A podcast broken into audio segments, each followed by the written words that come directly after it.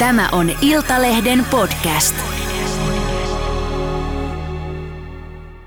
أشهد أن لا إله إلا الله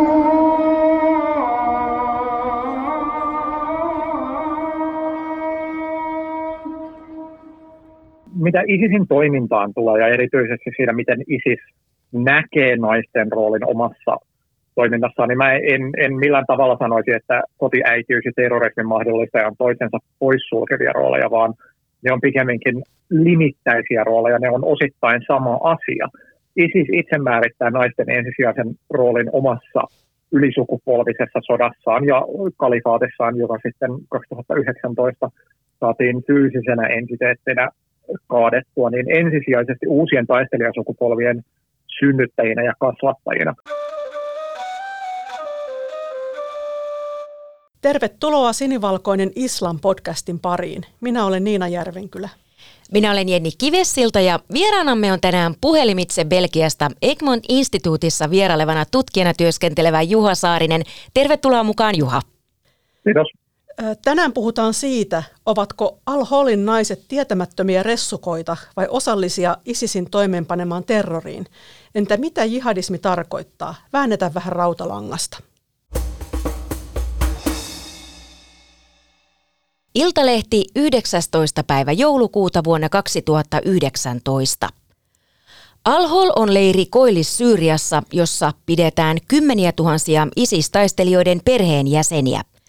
Leirillä on tiettävästi 11 suomalaisnaista ja 30 suomalaislasta.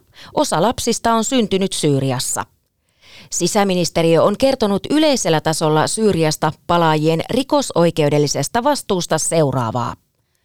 Syyriasta Isilin alueelta palaavat aikuiset ovat rikosoikeudellisesti vastuussa toiminnastaan sukupuolesta riippumatta. He ovat matkustaneet alueelle vapaaehtoisesti ja on mahdollista, että he ovat olleet mukana terroristisessa toiminnassa tai tukeneet sitä muuten. Suomen lainsäädäntöä liittyen terroristisiin rikoksiin on viime vuosien aikana tarkistettu ja se kattaa laajasti erilaiset terroristiset teot sekä terrorismia tukevat toimet.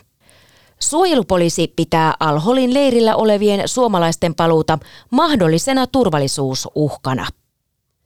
Suomesta on sitten lähtenyt naisia terroristijärjestö ISISin hallitsemalle alueelle Irakiin ja Syyriaan.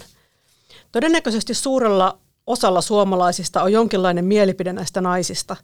Päätöksestä lähteä, toimista ISISin kalifaatin alueella, naisten motiiveista. Naiset eivät tiettävästi ainakaan pääasiassa käyttäneet alueella aseita, mutta osa osallistui aktiivisesti ISIS-propagandan tuottamiseen ja toisaalta he mahdollistivat miesten taistelutoimia. Juha, aloitetaan sillä, miksi naiset lähtivät alueelle.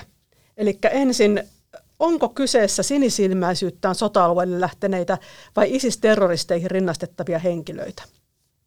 Niin, no, tämä on tietysti hy- hyvä kysymys. Että, äh, Su- Suomen tapauksessa, mikä, mikä pitää ottaa huomioon, on, on se, että me ollaan osa laajempaa koko- kokonaisuutta, joka on, on tämä Euroopasta ja erityisesti Länsi-Euroopasta ISIS-riveihin äh, suuntautunut vierastaistelijaliikkuvuus. Ja tämän osana noin tuhat naista on, on Länsi-Euroopasta päätynyt ISISin riveihin ja ISISin alaisuuteen, ja nämä muodostaa aika kirjavan joukon sekä Euroopasta että, että Suomesta lähteneet.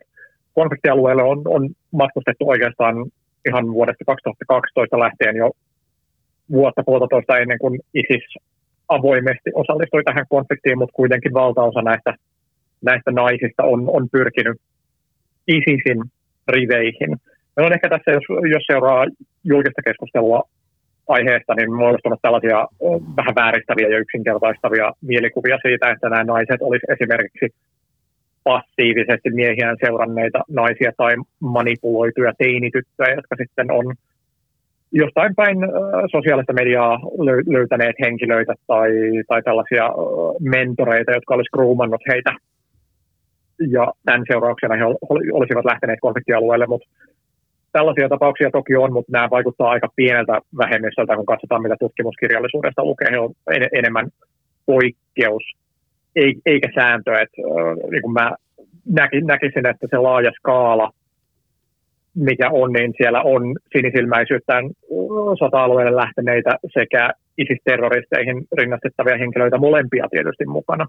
Ja mikä pitää, pitää huomioida, että toisen ja kolmannen sukupolven länsimaissa kasvaneet musliminuoret, ne ovat käyneet läpi länsimaisen koulutusjärjestelmän, ne osaa, osaa englantia, ranskaa, saksaa, näitä samoja kieliä, joilla konfliktialueelta käsin on pyritty ö, tuomaan sisältöä, joka vahvistaisi sympatiaa näitä toimijoita kohtaan siellä konfliktialueella, ja sitten siellä on ollut, ollut erilaisia vierastaistelijoita, jotka on ollut aktiivisia sotilas- tai, tai taisteluissa, niin he ovat, he ovat myös luoneet sisältöä, joka on sitten inspiroinut osaltaan monia lähteneen, lähtemään, että on ollut tällaisia sinisilmäisiä ihmisiä, on, on ollut äh, naisia, jotka on, on halunnut osallistua ISISin toimintaan nimenomaan tai osallistua Syyrian konfliktiin, ja osa, osa näistä on sitten ajautunut hyvin keskeisiinkin toimintoihin ISISin riveissä. No tota, voisiko ajatella, että nämä naiset, jotka on Suomesta lähteneet tänne konfliktialueelle, niin he olisivat radikalisoituneet jo ennen lähtöä? No, tästä on tietysti aika vähän tietoa, että Suomessa ei, ei oikeastaan ole toteutettu ihan hirveästi tutkimusta, joka lähti katsomaan systemaattisesti, että minkälaista tietoa on saatavilla eri lähteistä ja niin kauan kuin esiselvitykset esimerkiksi KRPn toimesta on, on kesken, niin myös tutkijoille on, on aika haastavaa lähteä kattavasti arvioimaan tätä, mutta se mikä esimerkiksi viranomaisten lausunnoista etenkin nyt viime aikoina on, on käynyt ilmi, että on se, että esimerkiksi suojelupoliisi katsoo näin, monien näistä henkilöistä olleen radikalisoituneita ennen lähtöä. Sisäministeriön väkivaltaisen ekstremismin tilannekatsauksessa on muistaakseni aikanaan sanottu, konfliktialueelle. Matkaaminen on ollut indikaattori radikalisoitumisesta – ja sitten mikä, kun on akateemista tutkimuskirjallisuutta, joka on tutkinut jihadismin kehittymistä Suomessa, mihin itsekin on osallistunut, niin on ollut nähtävissä, että monet näistä naisista on, on ollut tällaisissa sosiaalisissa verkostoissa, missä on esiintynyt jihadistista maailmankatsomusta ja halua omakohtaisesti edistää jihadistista liikehdintää, että näissä, näissä tapauksissa tietysti puhutaan radikalisoituneista henkilöistä. No mitä nämä naiset mahdollisesti tiesivät, kun ne lähti konfliktialueelle tai kun ne lähti siihen matkaan? Onko se minkäännäköistä tutkimusta tai selvitystä tehty? No yle, yleisesti länsimaiden kontekstissa on, on aika selvää, että kun konfliktialueella on, on näiden, näitä naisia haastatellut ja on, on muodostunut tällainen yksi narratiivi, joissa nämä ISISin riveihin liittyneet ja heidän tämän kyseisen ryhmän toimintaa edistäneet naiset vetoavat omaan tietämättömyyteen, että he eivät tienneet, että tämä on, on väkivaltainen ryhmä tai että täällä on näin väkivaltaista, niin lähtökohtaisesti tällaisia narratiiveja on, on syytä kyseenalaistaa.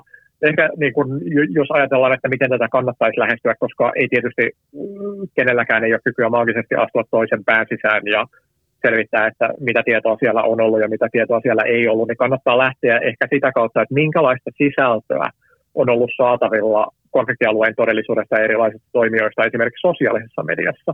Yksi elementti, mikä tässä on, on keskeinen, että ISISin oma englanninkielinen propagandakoneistohan lähti kunnolla käyntiin vasta 2014, ja tämä saattaisi olla sellainen argumentti, jota voidaan käyttää tukemaan sitä, että nämä, jotka olisivat matkustaneet ennen kesää 2014 alueelle, niin eivät ole, olisi tietäneet, että minkälainen ryhmä ISIS oikeasti on, on luonteeltaan. Mutta sitten pitää, pitää myös huomioida, että vieras, vierastaistelijoita on ollut aktiivisesti sosiaalisessa mediassa, jotka on matkustaneet tuonne konfliktialueelle, ja he ovat siellä tuottaneet hyvin monenlaista sisältöä, ja näistä vierastaistelijoista moni on ollut aktiivinen just nimenomaan jihadististen ryhmien riveissä. On ollut Jabhat al-Nusra, Kataib al ja, ja myöhemmin sitten ISIStä, ja he ovat tuoneet hyvin, hyvin voimakkaasti esiin sitä, että minkälaista se todellisuus siellä on. Siellä on ollut tällaista luksuselämää, niin sanotusti viiden tähden jihadia, joka on osaltaan varmasti vetänyt nuoria naisia puoleensa Euroopasta, kuten, kuten myös se ehkä aavistuksen romanttinen toive mennä naimisiin tällaisten taistelija miesten kanssa, mutta myös siellä on ollut paljon hyvin konkreettista todistusaineistoa siitä, että puhutaan todellisuudesta, joka on konfliktialueella, ja me puhutaan väkivaltaisista toimijoista, joilla on ekstremistinen aate, jotka käyttää, jotka käyttää terrorismia hyvin keskeisenä osana toiminnastaan. Ja sitten Suomenkin tapauksessa, kuten laajemmin länsimaiden tapauksessa, niin pitää ottaa huomioon, että tämä niin vierastaistelija liikkuvuus konfliktialueelle, sehän tapahtuu useiden vuosien aikana, ja on aika paljon todistusaineistoa siitä, että eri maiden kontekstissa ne henkilöt, jotka on matkustanut konfliktialueelle aikaisemmin, on osaltaan vaikuttanut niiden, joidenkin niiden päätöksiin, jotka on matkustanut konfliktialueelle myöhemmin. Tällaisilla aiemmin matkustaneilla roolimalleilla on ollut hyvin keskeinen kuva siinä, mitä myöhemmillä lähtiöillä on, minkälainen todellisuuden kuva heille on, on muodostunut. Ja siellä on tietynlaisia... tapauksessa on nähtävissä tällaista. Eli se on tietynlaisia tällaisia rekrytoijia sitten ollut liikenteessä sekä verkossa että ihan niin kuin voisi sanoa katutasolla, jotka on sitten näitä naisia, naisille kertonut joko, joko siitä todellisuudesta tai sitten antanut vähän sellaista ruususempaa kuvaa. No siis, ja ei välttämättä ruususempaa kuvaa, että niin kuin erilaisilla aktivisteillahan on, on erilaiset asiat, mitä he korostavat siellä konfliktialueella. Että ei, väkivalta ei missään vaiheessa ollut sellainen asia, mitä siellä aktiiviset jihadistiryhmät tai, tai vierastaistelijat ovat peitelleet. Että se, että kuinka näkyvästi se on tuotu esille, millä tavalla, kenen kohdistuva väkivalta on tuotu esille, nämä on, nämä on tosi relevantteja kysymyksiä, mutta yhtä kaikki väkivalta on ollut tosi, tosi aktiivisesti esille, ja tämä on ollut sellainen asia, joka on heijastunut vähän tällaisessa vertaisrekrytoinnissa, joskin vertaisrekrytoinnissa on, on tietysti korostettu myös sitä, että tulkaa tänne konfliktialueelle, täällä, täällä on teillä, teillä hyvä olla, ja voitte elää täällä islamilaista vapaata elämää. Nämäkin on sellaisia narratiiveja, jotka on, on esiintynyt ja tietysti äh, vertaisrekrytoinnin ulkopuolella sosiaalisessa mediassa etenkin vuosien 2012-2014 välillä on ollut erilaisia kaikukammioita, jotka on esitelleet näitä jihadistisia toimijoita ja sitä todellisuutta konfliktialueella lähtökohtaisesti positiivisella tavoilla myös, myös tätä väkivaltaa. Ja tällaiset kaikukammiot on, on vetänyt ihmisiä puoleensa, joka on sitten mahdollistanut tällaista sanotaan, vertaisradikalisoitumista, joka tapahtuu enimmäkseen verkossa. No mikä loppukädessä on ollut sitten näillä naisilla motiivina lähdölle? Onko se ollut nimenomaan tämä väkivalta, islamilaisen todellisuuden hakeminen? Mitä, mitä ihmisillä on ollut mielessä? On, onko tästä minkäännäköistä tietoa vielä? No tietysti kun puhutaan hyvin, hyvin kirjavasta joukosta, niin motiivitkin tietysti vaihtelee ja on aika, aika pitkälti henkilökohtaisia, varsinkin kun puhutaan kuitenkin suhteessa niin pienestä liikkuvuudesta kuin mitä Suomesta on konfliktialueelle lähtenyt. Me puhutaan kuitenkin noin 20 henkilöstä käsittääkseni. Yleisesti ottaen me voidaan puhua, puhua tietyllä, tietyllä tavalla vaikka vetävistä ja, ja työntävistä tekijöistä. Se on sellaisista tekijöistä, jotka työntää – näitä naisia pois länsimaisesta yhteiskunnasta ja sellaisista tekijöistä, jotka vetää heitä kohti, kohti tätä ISISin luomaa yhteiskuntaa ja Syyrian konfliktia. Tällaisia motiiveja on oikeastaan muutamia erilaisia, että on, on poliittisia motiiveja ja poliittisten motiivien kontekstissa esimerkiksi työntäviin tekijöihin voidaan, voidaan hyvin mainita tämä islamiin ja muslimeihin kohdistuva syrjintä ja koettu vihamielisyys länsimaissa – tämä on, tämä on tällainen, mikä on, on korostunut aika monien konfliktialueille matkanneiden lausunnossa. Sitten on tällaisia uskonnollisia motiiveja, kuten esimerkiksi halu elää islamilaisessa yhteiskunnassa tai islamin mukaista elämää. On, on henkilökohtaisia motiiveja, on, on merkityksen etsintää, ehkä tietyllä tavalla eskapismia, ja etenkin ISISin huippu, huippuvuosina, huippuhetkinä 2013-2015 halu osallistua tällaiseen historialliseen hetkeen ja historian luomiseen. Mutta näistä tietysti, mikä pitää ottaa huomioon, on, on se, että vaikka motiiveja on monenlaisia, niin ei tarkoita, että nämä on yksittäisiä motiiveja, jotka vaikuttaa yksin yksittäisen lähtijän tapauksissa, vaan, vaan nämä on niin kuin osa, osa laajempaa motiivipakettia, koska monen, käsittääkseni kaikilla lähtiöillä on kuitenkin useita erilaisia motiiveja. Ja tässä yksi, mikä pitää myös ottaa huomioon, on se, että miten, miten nämä poliittiset, uskonnolliset, henkilökohtaiset motiivit, joita mahdollisesti lähteneillä on, niin miten ne linkittyy sitten mahdollisesti siihen ideologiaan ja ideologisiin syihin lähtiä. Ja tässä on ehkä sellainen asia, mitä Suomessa ei, ei ole ihan hirveästi käsitelty, on, on tavallaan jätetty keskustelu kesken että jos ajatellaan esimerkiksi uskonnollista syy, motiivia lähteä, halua elää islamilaisessa yhteiskunnassa tai halua elää islamin mukaista elämää, niin tässä ei oikeastaan ihan hirveästi ole esitetty, esitetty niitä kysymyksiä tai, tai vastauksia siihen, että miksi esimerkiksi juuri ISIS tai sen kalifaatti koetaan islamilaisena näiden lähtiöiden toimesta, että miksi juuri ISISin kalifaatti esimerkiksi on islamilainen yhteiskunta. Tässä kuitenkin pitää, pitää muistaa, että tämä ISISin luoma yhteiskunta on ollut olemassa konfliktialueella, ja konfliktialueella matkustaminen on aina hyvin riskialtis ratkaisu. Siihen liittyy mahdollisesti vakavaa loukkaantumista, traumatisoitumista, elämän tai vapauden menettämistä. Että miten kun näitä on punnittu siihen, sitä vasten, että halutaan elää islamilaisessa yhteiskunnassa, niin mikä sen islamilaisuuden painoarvo on ja mitä se islamilaisuus itsessään on.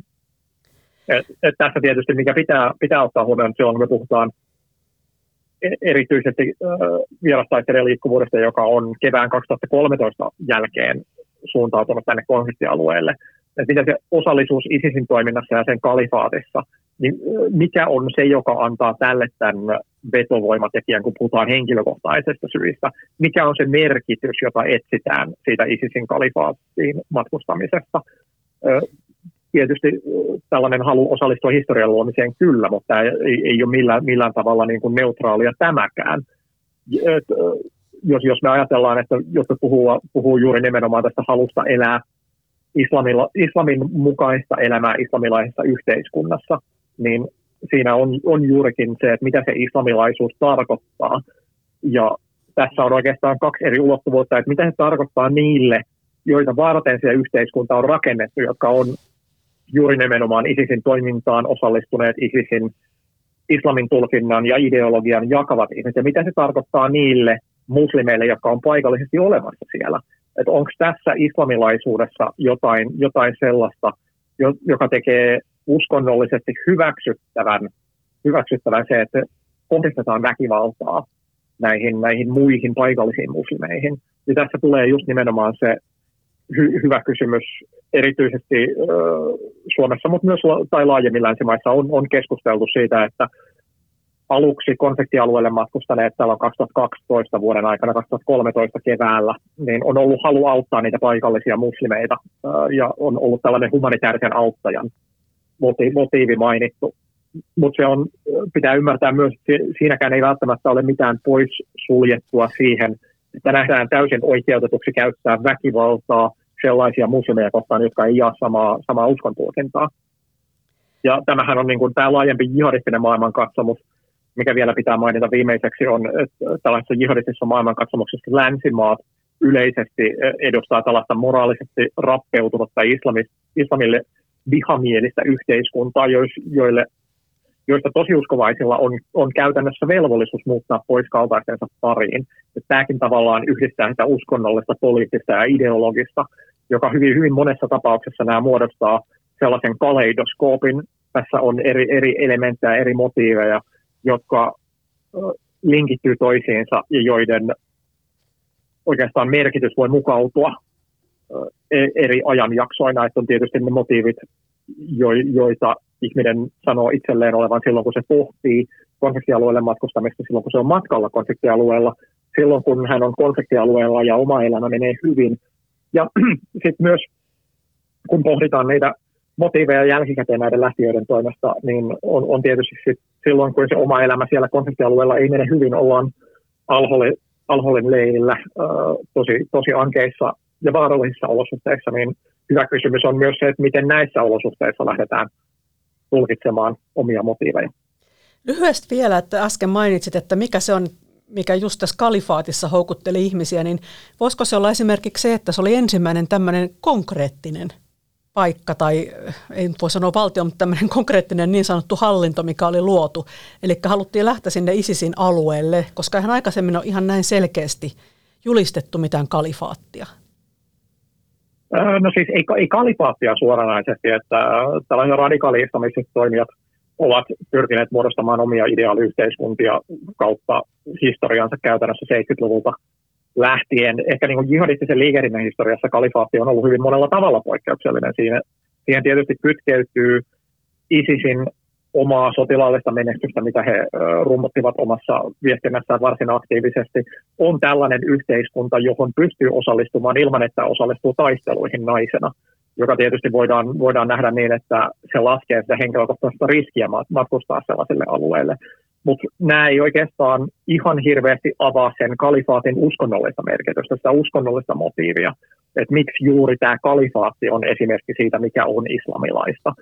Et tässäkin tavallaan, että jos pohditaan, jos on länsimaissa asuva musliminuori nainen, joka pohtii, että hän, hän haluaisi elää islamin mukaista elämää ja muuttaa islamilaiseen yhteiskuntaan, niin yksi se hyvin keskeisistä kysymyksistä, mihin ei, ei, ei ole ihan hirveästi vastausta esitetty, on se, että miksi se on juuri tämä kalifaatti, ottaen huomioon kaikki ne riskit, mitä sinne matkustamiseen liittyy, kaikki se toiminta, mitä ISIS harjoittaa, kaikki se väkivalta, ideologinen ekstremismi, niin mikä tekee sitä kalifaatista islamilaisemman vaihtoehdon ja houkuttelevamman vaihtoehdon kuin esimerkiksi Saudi-Arabiasta tai Pakistanista tai monesta muusta muslimienemmistöisestä valtiosta. Ja tässä on just tavallaan se, että mikä se islamilaisuus siinä on, joka vetää puoleensa länsimaissa asuvia musliminuoria. Tämä, tämä on sellainen asia, mitä Suomenkin kontekstissa pitäisi pohtia. Ote Juha Saarisen ja Antti Parosen toimittamasta Karavaanin sotapolkukirjasta – ISISin ja varsinkin sen kalifaattiprojektin seurauksena naiset ovat lisääntyvässä määrin halunneet ja onnistuneet osallistumaan jihadistisen liikehdinnän edistämiseen vaimoina ja äitinä olemisen lisäksi aktivisteina ja jäseninä.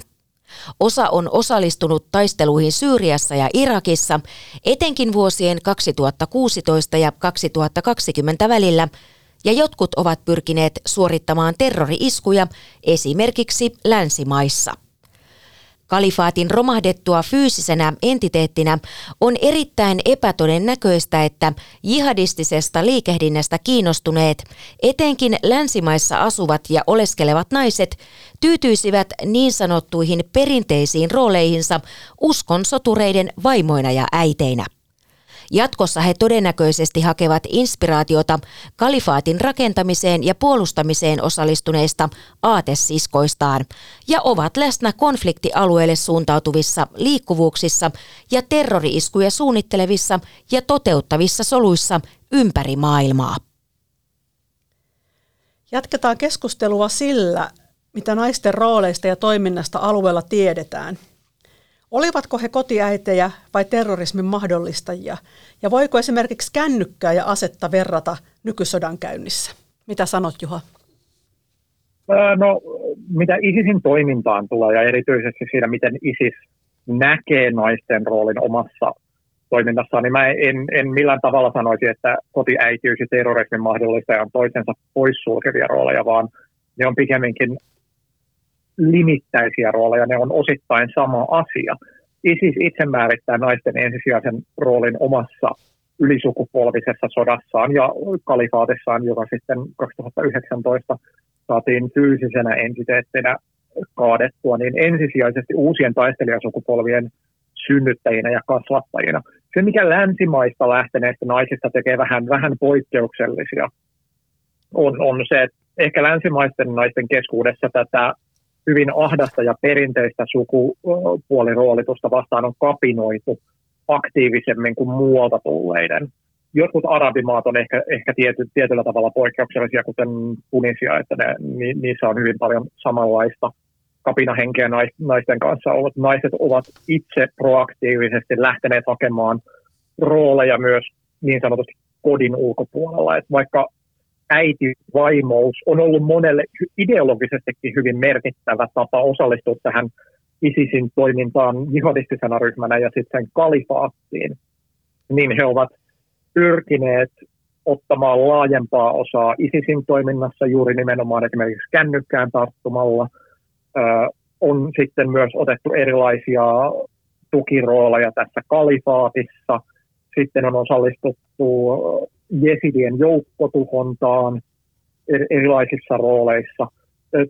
nais, jos ajatellaan naisten roolia, niin pitää aina ymmärtää, että meillä on, on se tapa, jolla ISIS itse ymmärtää ja määrittää naisten rooleja. Sitten meillä on nämä naiset itsessään, jotka ovat kasvaneet länsimaissa ja huolimatta siitä, että he ovat tavallaan kääntäneet selkänsä länsimaisille yhteiskunnille ja länsimaisille arvoille, niin ovat kyllä sitten myös tavallaan sisäistäneet jotain oleellista ja pitävät sitä omana henkilökohtaisena vapautenaan määrittää itse myös omaa roolia. Ja tässä on ollut yksi se hyvin keskeisistä areenoista, jossa tätä vapautta on löydetty ja harjoitettu, on juuri nimenomaan tämä virtuaalinen toimintaympäristö, erilaiset sosiaalisen median alustat, joihin on, on tuotettu tosi paljon sisältöä, joissa on jaettu tosi paljon sisältöä naisten toiminnasta. Naiset on osallistuneet muiden naisten vertaisrekrytointiin.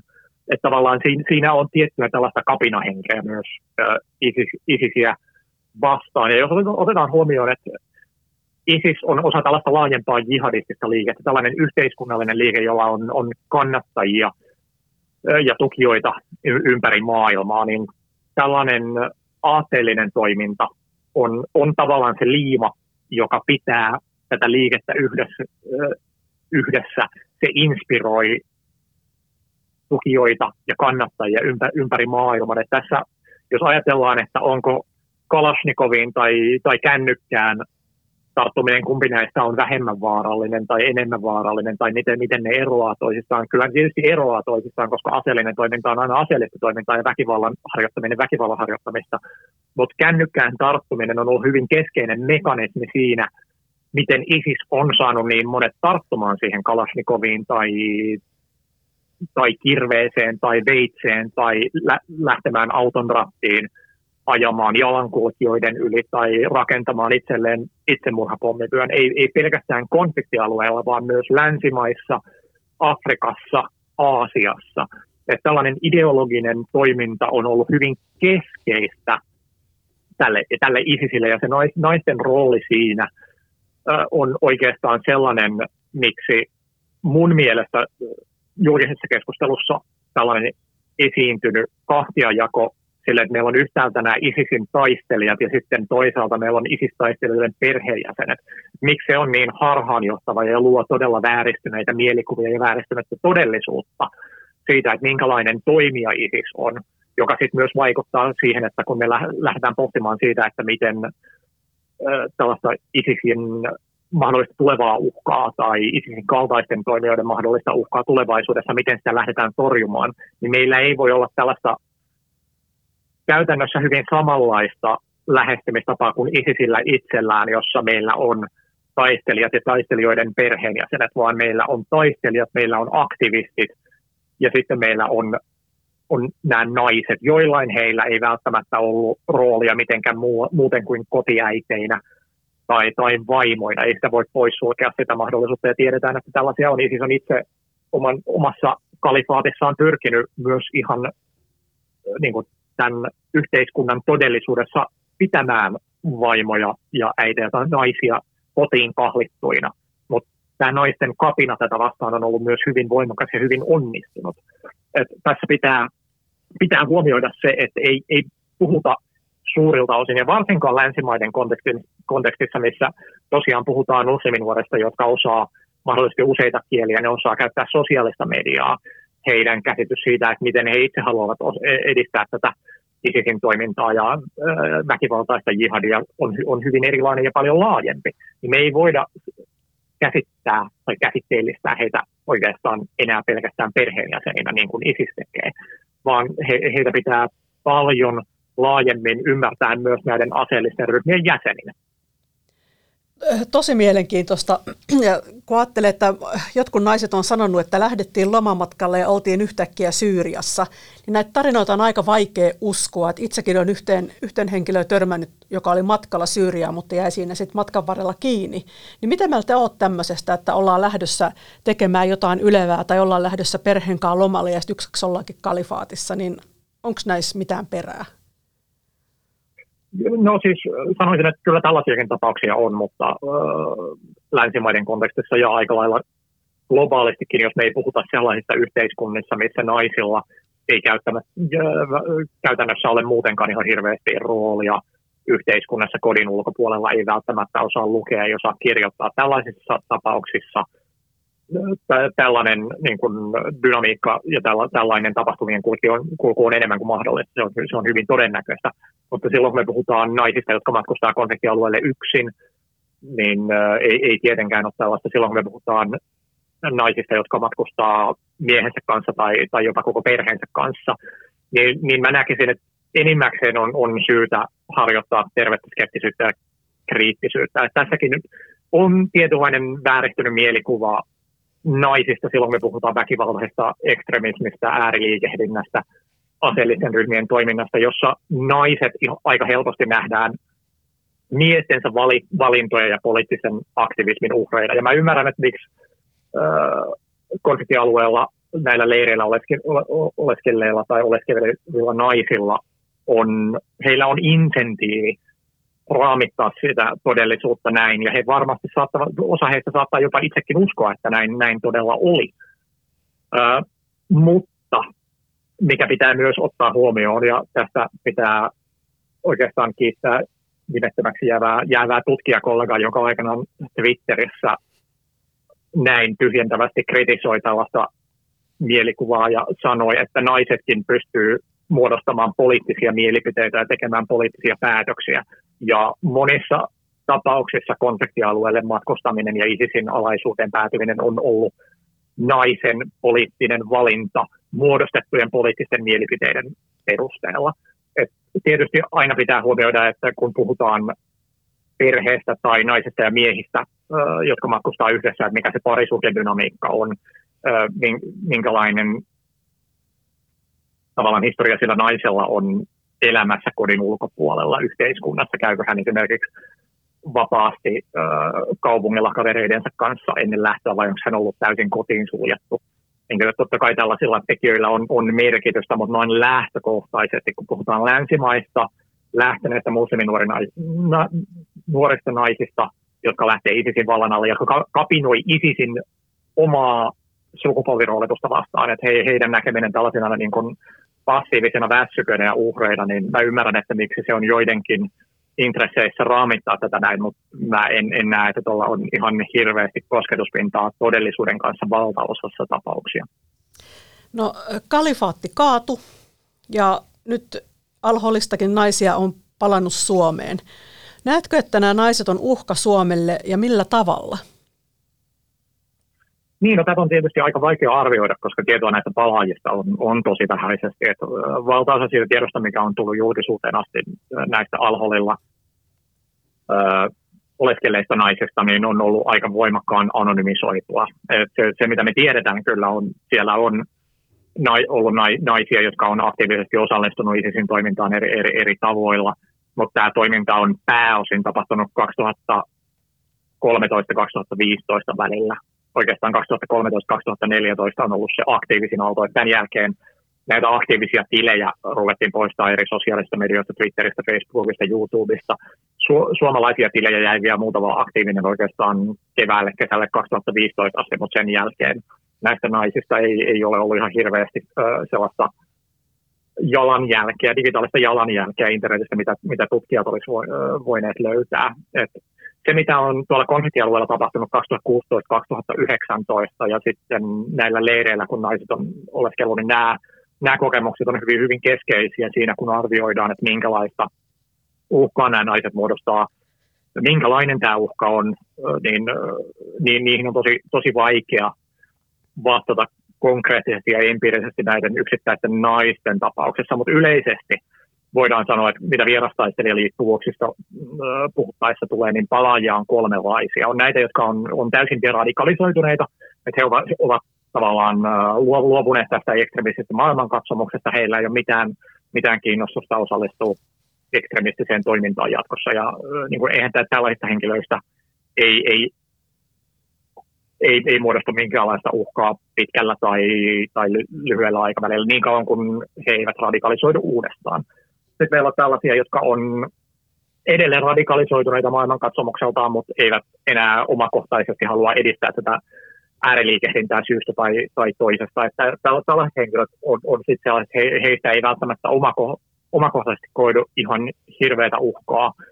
Mutta sitten jos puhutaan esimerkiksi sellaisista äideistä, joilla on, on vielä lapsia ja he palaavat lastensa kanssa Suomeen tai mihin tahansa muuhun länsimaahan – niin, niin se saattaa muodostaa sellaisen riskin, että nämä lapset saattaa radikalisoitua jatkossa ja osallistua ääriliikehdintään, eikä ole poissuljettua siitä, että tämä äitikin saattaisi sitten myöhemmin päästään uudestaan osallistua liikehdintään. Ja tässä tulee tavallaan yhtenä keskeisenä pointtina se, että mikä on ollut se, joka on keskeisesti vaikuttanut siihen, että miksi tämän liikehdinnän edistämisestä on luovuttu. Että jos se on esimerkiksi ollut pelkästään se, että omat elinolosuhteet on heikentyneet merkittävästi sen seurauksena, että on ensiksi elänyt kalifaatissa silloin, kun asiat on mennyt hyvin, ja sitten sen jälkeen kalifaatissa puolustuskannalla on aika paljon enemmän väkivaltaa varmaan omassa sosiaalisessa todellisuudessa joutuu muuttamaan useita kertoja, kun ISISin alueita vallataan.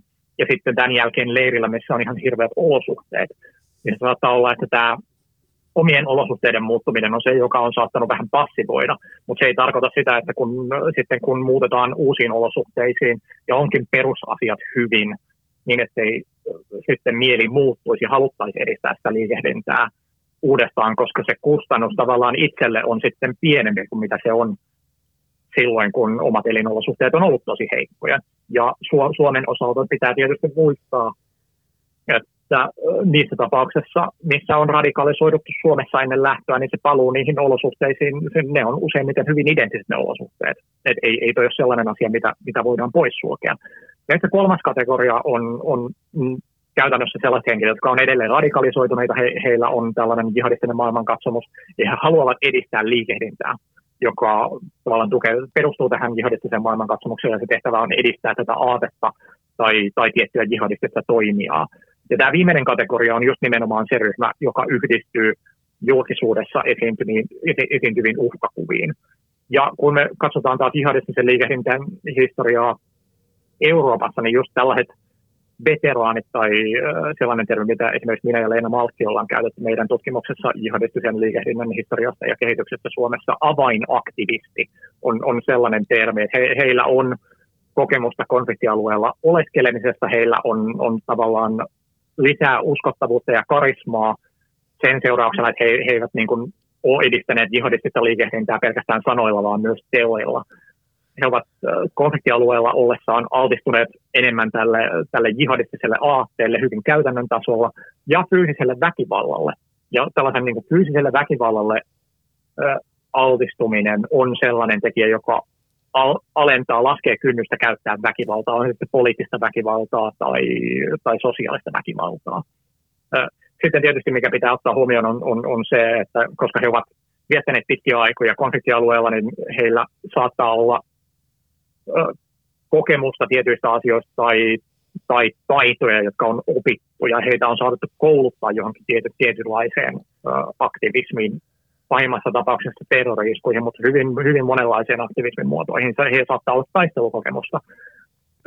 Vertaisoppiminen tietysti kalifaatissa asuneiden kesken on, on myös hyvin konkreettinen vaihtoehto. Ja heillä on myös sitten kansainvälisiä kontakteja ja kontaktiverkostoja, jotka on, on muodostunut konfliktialueella vietetty, vietettynä aikana. Ja sitten jos tällaisia henkilöitä palaa Suomeen tai muuhun länsimaahan, niin tällaisten verkostojen aktivoituminen integroi Suomea jihadistisiin toimijoihin konfliktialueilla ja muualla länsimaissa. Että se tavallaan korostaa sen todennäköisyyttä, että kun tulee tällaisia kansainvälisiä tapahtumia, kuten Syyrian sisällissota tai ISISin nousu kansainvälisen politiikan näyttämöille, että kun nämä alkaa antamaan energiaa paikallisille aktivisteille ja verkostoille eri puolilla Eurooppaa, niin nämä kansainväliset kontaktit on useimmiten se, jota kautta se konkreettinen toiminta tapahtuu.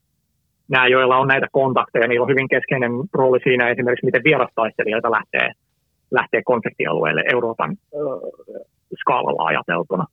Et, niin kun, se, se ei ole ihan täysin sattumaa tai, tai perusteetonta, kun esimerkiksi suojelupoliisin uhka-arvioita lukee, nämä hyvin samat teemat, mitä akateemisessa tutkimuksessa, tutkimuskirjallisuudessa on tuotu esiin, niin toistuu myös suojelupoliisin uhka-arviossa. Ja se on sellainen asia, mihin tietysti kannattaa ottaa vakavasti. No naisilla on kalifaatin kautta ja sit nyt, sitten näiden leirien kautta tullut paljon näitä kansainvälisiä verkostoja, niin kuin mainitsit. Mutta olisiko kuitenkin suurempi uhka, jos naiset olisi jätetty leirille, kun tuotu Suomeen? Mä en, mä en usko, että tuohon on mitään yksiselitteistä totuutta. Että aika paljon riippuu siitä, että mikä näiden naisten esimerkiksi on se, että minkälaiseen kategoriaan he osuvat. Mutta jos puhutaan pelkästään noista, jotka nimenomaan paluun yhteydessä, joita käsitellään uhkakuvien kautta, eli nämä, jotka on yhä radikalisoituneita ja edistää tätä liikehdintää, niin henkilökohtaisesti, jos, jos ajattelee tätä Suomen tilannetta, jossa me puhutaan kuitenkin hyvin pienestä määrästä naisia, niin äh, mä näkisin, että Suomen, Suomen tapauksessa ei, ei ole täysin poissuljettua, että nämä naiset voisivat harjoittaa sellaista aktivismia, joka kohdistuu Suomeen sieltä leiriltä käsin. Aika, aika monelle heistä, jos ei peräti kaikille, oli, oli salakuljetettu puhelimet sinne. Ja tämä näkyy muun muassa siinä, että näiden naisten lapsia on ö, osallistunut esimerkiksi tähän ö, etäkouluun, jo, joka järjestettiin. Et, sama teknologia ja sama mekanismi, joka on mahdollistanut näisten, näiden naisten lapsien koulutuksen, on ollut sellainen, joka olisi mahdollistanut myös näiden naisten aktivismin, jos he ovat sellaista harjoittaneet. Et ei, ei tietysti voida poissulkea, että he ovat leiriltäkin käsin mahdollisesti uhka ja kohdistavat jonkinlaista aktivismia Suomeen. On se esimerkiksi pyrkimystä kerätä rahaa terroristisille toimijoille, pyrkimys rekrytoida, inspiroida, rohkaista terroriiskuihin. Sellaisia aktivismin muotoja, mitä voi harjoittaa pelkällä kännykällä, on, on aika monta. Et, et siinä mielessä niin kun leirille jättäminen ei, ei ole mikään hopealuoti tai ihmeratkaisu, joka olisi tavallaan luonut tällaisen tiilimuurin Suomen ja näiden, näiden tällaisten naisten välille. Mutta toisaalta sitten, että jos tällaisia naisia kotiutetaan Suomeen ja erityisesti kotiutetaan, ettei pelkästään avusteta palaamaan näitä, kuten esimerkiksi leireiltä paineiden tapauksessa, että heidät, heidät kotiutetaan Suomeen, niin se tietysti saattaa viestiä jihadistiseen liikehdintään Suomessa osallistuville sitä pahimmassa tapauksessa, että valtio tietyissä tapauksissa tulee pelastamaan omien valintojen seurauksilta. kotiuttaminen tai näiden naisten paluu Suomeen laajemmin tarkoittaa myös sitä, että jos he osallistuvat yhä jihadistiseen liikehdintään, niin he ovat sitten läsnä konkreettisesti roolimalleina, joka tietysti etätoimintana on vähän haastavampaa. Se on tietysti hyvä kysymys myös, että minkälainen toimintavapaus näillä naisilla on Suomessa sen jälkeen, kun he ovat palanneet, jos he pyrkivät edistämään jihadistista liikehdintää. Tietysti mikä on, on nähty, niin rikosoikeudellinen vastuu ei nyt oikein näissä epäilyissä terrorismirikoksissa näytä, näytä toteutuvan ja esitutkintojakaan ei käsittääkseni ole ää, aloitettu näiden naisten toimintaan liittyen. Mutta hyvä kysymys on se, että koska nää, näistä naisista varmasti aika moni tulee olemaan pidempiaikaisen seurannan kohteena, niin onko heillä toimintavapautta jatkaa tällaisen liikehinnan e-, edistämistä ja jos on, niin onko Suomella minkälaiset mekanismit puuttua tällaiseen toimintaan, koska siinä vaiheessa, kun Suomessa on konfliktialueella pitkiä aikoja viettäneitä, mahdollisesti koulutettuja aktivisteja, joilla on korostunut karisma, lisää uskottavuutta, kansainväliset kontaktiverkostot. Noin on sell- juuri sellaisia henkilöitä, jotka historiallisesti, kun tätä ilmiötä tarkastellaan Euroopan mittapuulla, niin sellaisia ilmiöitä, jotka saa luotua paikallisia verkostoja, jotka parantaa paikallisten verkostojen toimintamahdollisuuksia, tehokkuutta. Ja se, se on sellainen asia, mikä mua tutkijana huolestuttaa paljon enemmän kuin mikään hyvin epätodennäköinen skenaario siitä, että tällainen konfliktialueelta palannut nainen mahdollisesti haluaisi toteuttaa terroriskun, mitä sitäkään ei tietysti voida täysin poissulkea. Iltalehti 6. päivä helmikuuta vuonna 2021. Vuoden 2017 jälkeen ISISin taistelijat vetäytyivät syrjäseuduille, niin sanotusti painuivat maan alle. Vierastaistelijoiden määrä väheni huomattavasti ja ISIS jatkoi toimintaansa enemmän salassa ja paikallisvoimin, myös sen menettämissä kaupungeissa kuten Mosulissa – Tätä jo aiemmin noudattamaansa toimintatapaa mukaillen se on vahvistanut järjestön toimintaedellytyksiä, kuten infrastruktuuria ja varojen keräystä. ISIS toimii pienistä terrorismisoluista käsin, koska isoista joukoista ei nykyisessä tilanteessa ole strategista hyötyä. Terroristijärjestö ISIS tai sen seuraajat iskevät edelleen siis etenkin Irakin länsiosissa, mutta myös muualla lähi ja Afrikassa. Miten terroristijärjestö ISIS voi tällä hetkellä paikallisesti ja Euroopassa? Et esimerkiksi Syyriassahan se on tehnyt nyt iskuja näiden kurdien äh, hallinnoimiin vankiloihin. Joo, kyllä. Että jos äh, me katsotaan, että mikä, mikä ISISin tällä, tällä, tämänhetkinen vointi on, on Syyriassa ja Irakissa, niin se nä, näkyy kyllä tiettyjä elpymisen merkkejä, on, on näkynyt jo, jo pitkään, mutta ei mitään kovin dramaattista muutosta vielä. Mikä pitää aina muistaa ISISin historian läpi, ISIS on ollut enimmäkseen kumouksellista sotaa, sodankäyntiä harjoittava aseellinen ryhmä, mikä se on tälläkin hetkellä, että se oli hyvin pienen aikaa tällainen konventionaalinen sotajoukko, jolla oli oma valtio, jota se puolusti. Ja tässä kumouksellisessa sodankäynnissä ISIS on todella tehokas, todella oppiva.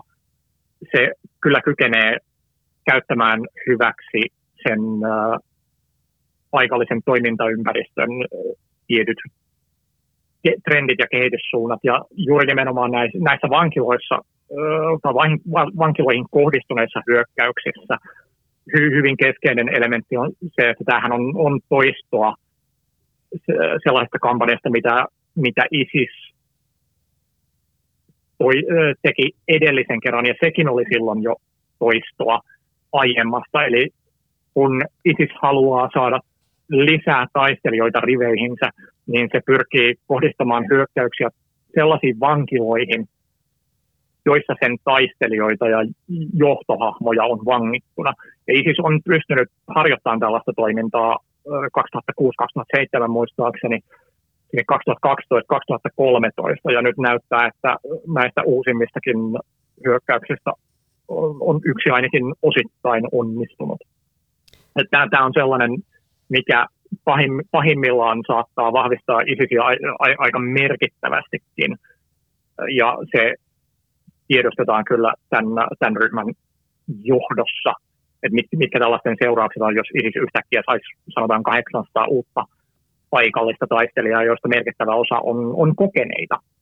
Et, tällä, tällä hetkellä paikallisesti tietysti, mikä pitää ottaa huomioon, että ISIS on varjo siitä, mitä se on ollut 2013-2016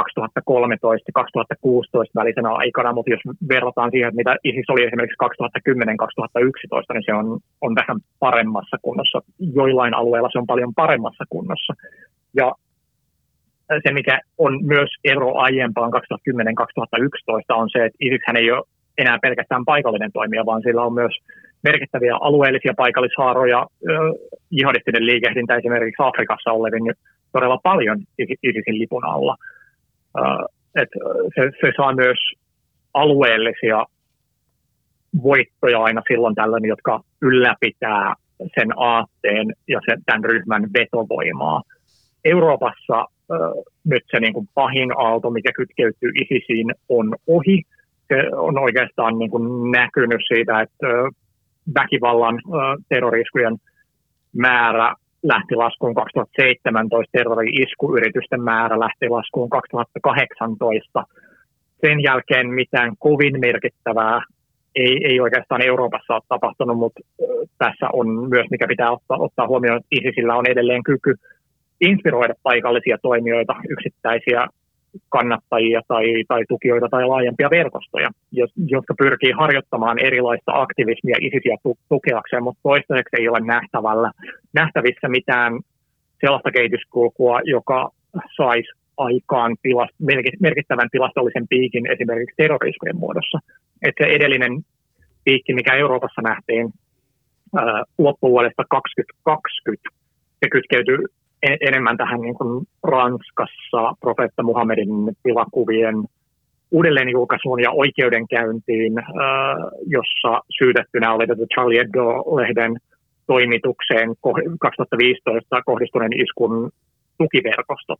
Et nyt näkyy, se, näkyy Euroopassa vähän sitä, että todennäköisesti, jos tulee mitään, mikä lyhyellä aikavälillä aiheuttaa merkittäviä piikkejä, niin se saattaa enemmän olla paikallinen, äh, paikalliset syyt ja paikalliset aktivistit, eikä, eikä niinkään, niinkään ISIS. Mutta ISIS on edelleen se keskeisin johtohahmo tässä jihadistisessa liikkeessä globaalisti, ja on myös nähtävillä merkkejä siitä, että vaikka ISISin propagandaa ei ei verkossa avoimesti ole enää ihan hirveästi saatavilla, niin on ollut nähtävillä merkkejä siitä, että ISISin eurooppalaiset kannatusverkostot alkaa aktivoitumaan uudestaan, joskin paljon pienemmässä mittakaavassa kuin mitä 2014-2016 esimerkiksi. No paljon puhutaan ISISistä, joka on jihadistinen liike, mutta mitä se jihadismi on? Miten se pitäisi käsittää? Eli pystytkö rautalangasta vääntämään, että mitä on jihadismi? No, tämä on tietysti hyvä, hyvä kysymys ja mä uskon, että jos laitetaan viisi, viisi tutkijaa hissiin, niin sieltä tulee kuusi mielipidettä ulos. Voin sanoa, että mikä, mikä mun ymmärrys siitä on, on, on, on se, että käytännössä tässä puhutaan laajemmasta radikaali-islamistisesta kentästä ensiksi, ja radikaali-islamismi on, on, on tietysti, jos sitä lähestyy, niin islamismi itsessään on joukko erilaisia poliittisia ideologioita, jossa islamille halutaan antaa sellainen laaja yhteiskunnallinen rooli. Useimmiten myös islamia pidetään lainsäädännön päälähteenä, jos ei ainoana lähteenä. Ja sitten kun siihen pistetään tämä radikaali eteen, niin useimmiten puhutaan järjestöistä, joka pyrkii tähän tavoitteeseensa, joka on islamilainen yhteiskunta, niin he pyrkivät siihen väkivaltaisin keinoin. Ja se, mikä sitten radikaali-islamismin ja jihadismin mulle erottaa toisistaan, ja tässä esimerkiksi suojelupoliisin edustajat, jotka käyttävät tätä termiä radikaali-islamismi, me, me saatetaan olla eri mieltä, mutta miksi mä käytän termiä jihadismi, on, on siksi, että nämä ryhmät, kuten ISIS ja, ja Al-Qaida, niin ne hyvin, hyvin voimakkaasti kokee islamismin itsessään äh, heidän uskontonsa vastaiseksi. He, heistä on kehittynyt vaikka he, nämä, nämä ryhmät ja a, ne aatteet, joita, joita ne edustaa, on, on tavallaan muodostuneet osittain islamismin kautta ja islamismin edesauttamana, niin he ovat luoneet oman tällaisen yhteiskunnallisen liikkeensä, joka on jihadistinen liike. Ja se, mitä, mikä tämä jihadismi siinä on, on, on se, että nämä, nämä aseelliset ryhmät ihan samalla tavalla kuin muut radikaali-islamiset ryhmät tavoittelevat islamilaista yhteiskuntaa mutta tämä islamilainen yhteiskunta näille äh, al ja ISISille on kalifaatti, eli just nimenomaan ka- kalifaatin uudelleen julistaminen, ja tässä tapauksessa kalifaatti tulkitaan hyvin eri tavalla kuin minkälaiset esimerkiksi aiemmat kalifaatit on ollut. Ja se, että miksi nimenomaan tätä jihad-kantasanaa käytetään tässä, on se, että tätä jihadistista liike, liikettä ja jihadistisia ryhmiä yhdistää enimmäkseen yksi asia – väkivaltaisen jihadin edistäminen nähdään jokaisen muslimin henkilökohtaisena uskonnollisena velvollisuutena. Ja tämä on, on, on sellainen jihadin uskonopin tulkinta, jota läheskään kaikki radikaali-islamiset toimijat ei jaa. Tämä on, tämä on tavallaan se, joka määrittää tätä liikettä ja miksi puhutaan jihadistisesta liikkeestä eikä radikaali-islamistisesta liikkeestä, koska jos me puhutaan radikaali-islamisteista, niin siinä me voidaan viitata hyvin monenlaiseen eri toimijaan, jotka on ideologisesti ja teologisesti ihan täysin erilaisia kuin ISIS ja al Ja se pidempi äh, versio jihadismista, mitä toisinaan käytetään, on salafi-jihadismi. Ja tässä on toinen, toinen tekijä, joka hyvin konkreettisesti yhdistää, yhdistää jihadistisia toimijoita, varsinkin 1990-luvun jälkeen, on se, että ne on teologialtaan salafistisia. Toisin kuin hyvin, hyvin monet radikaali-islamiset toimijat. Hizbollahhan on, on, on shialainen ryhmä, Hamas äh, menee enemmän muslimiveljeskuntaan päin. Talibanilla ei ole mitään tekemistä salafismin tai wahhabismin kanssa. Et ra- radikaali-islamismia voi olla hyvin monen, monenlaista. Jihadis, jihadismi on hyvin tietynlainen ilmiö ja alasuuntaus tässä ra- laajemmassa radikaali-islamistisessa kentässä. Todella monisyistä, mutta tosi hyvin tiivistetty, Juha. Mutta tota, jos mennään ihan käytännön tasolle, niin on paljon tällaista ehkä urbaaniakin legendaa. Mutta osaatko antaa esimerkkejä, että mistä tunnistaa jihadistin tai ääriajattelijan? Esimerkiksi käytännössä on puhuttu, että on lyhkäisiä lahkeita housussa, tietynlainen parta. Onko näissä mitään perää? Ää, no siis mä sanoisin käytännössä, jos pitää, pitää vastata kysymykseen, että mistä, mistä tunnistaa esimerkiksi ää, jihadismin kannattajan tai tukijan Euroopassa, niin mä sanoisin, että lähestulkoon mä itse sanoisin, että niin kauan kun tämä henkilö ei itse avaa suutaan ja vahvistaa, että minkälainen ajatusmaailma hän, hänellä on, niin häntä ei tunnista mistään. On olemassa tiettyjä alakulttuureja, yhteisöjä, joissa on tietynlaisia kulttuurillisia elementtejä, mutta nämä kulttuurilliset elementit voi olla hyvin, hyvin monenlaisia.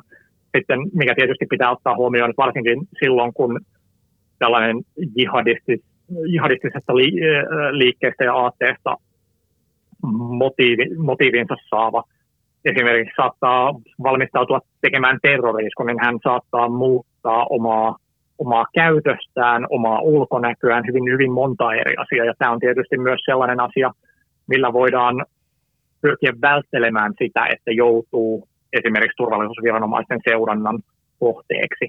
Et lähtökohtaisesti niin kun, tiettyjä indikaattoreita on, mutta nämä on hyvin paikalliseen kontekstiin sidottuja ja useimmiten liittyy joko salafiestetiikkaan, jolloin halutaan korostaa omaa uskonnollisuutta tai tietyllä tavalla jonkinlaisiin länsimaisiin vastakulttuureihin, esimerkiksi hip-hop-skenestä, punkkiskenestä on, on nähty joitain, joitain elementtejä otettuna ja sitten tietysti eri, erilaisia niin kuin sotilaalliseen toimintaan tavalla tai toisella riittyviä.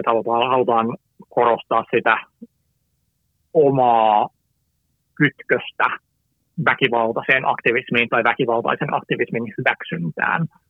Esimerkiksi pidetään samanlaisia vaatteita kuin uskonsoturit käyttivät Afganistanissa 1980-luvulla, mutta näistä ei oikeastaan mikään sellainen ole pitävästi todistaa, että joku ihminen uskoo jihadistiseen aatteeseen tai edistää jihadistista liikehdintää, että niin kuin lähtökohtaisesti jihadistisen liikkeen kannattajan tai tukijan tunnistaa parhaiten siitä, että tämä henkilö itse sanoo tukevansa jihadistista aatetta tai liikettä.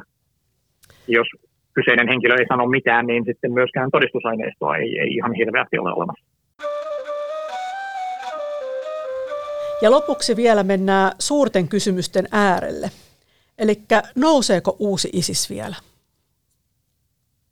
No lähtökohtaisesti ihmisenä, joka on, on seurannut tämän kyseisen ryhmän toimintaa uh, kohta varmaan kymmenen vuotta ja vähän päälle, niin mä pidän hyvin, hyvin ongelmallisena sitä, että näitä ryhmiä aina, aina silloin tällöin, tietysti ISISin tapauksessa tai ISISin historian tapauksessa, ISISin ensimmäinen muotohan perustettiin jo 90-luvun lopulla, ja se on aina silloin tällöin tullut uudelleen länsimaisen yleisön huomion kohteeksi, ja silloin on, on tavallaan ollut tapana katsoa, että uh, nyt on uusi Irakin alkaida tai, tai uusi Irakin islamilainen valtio tai uusi ISIS.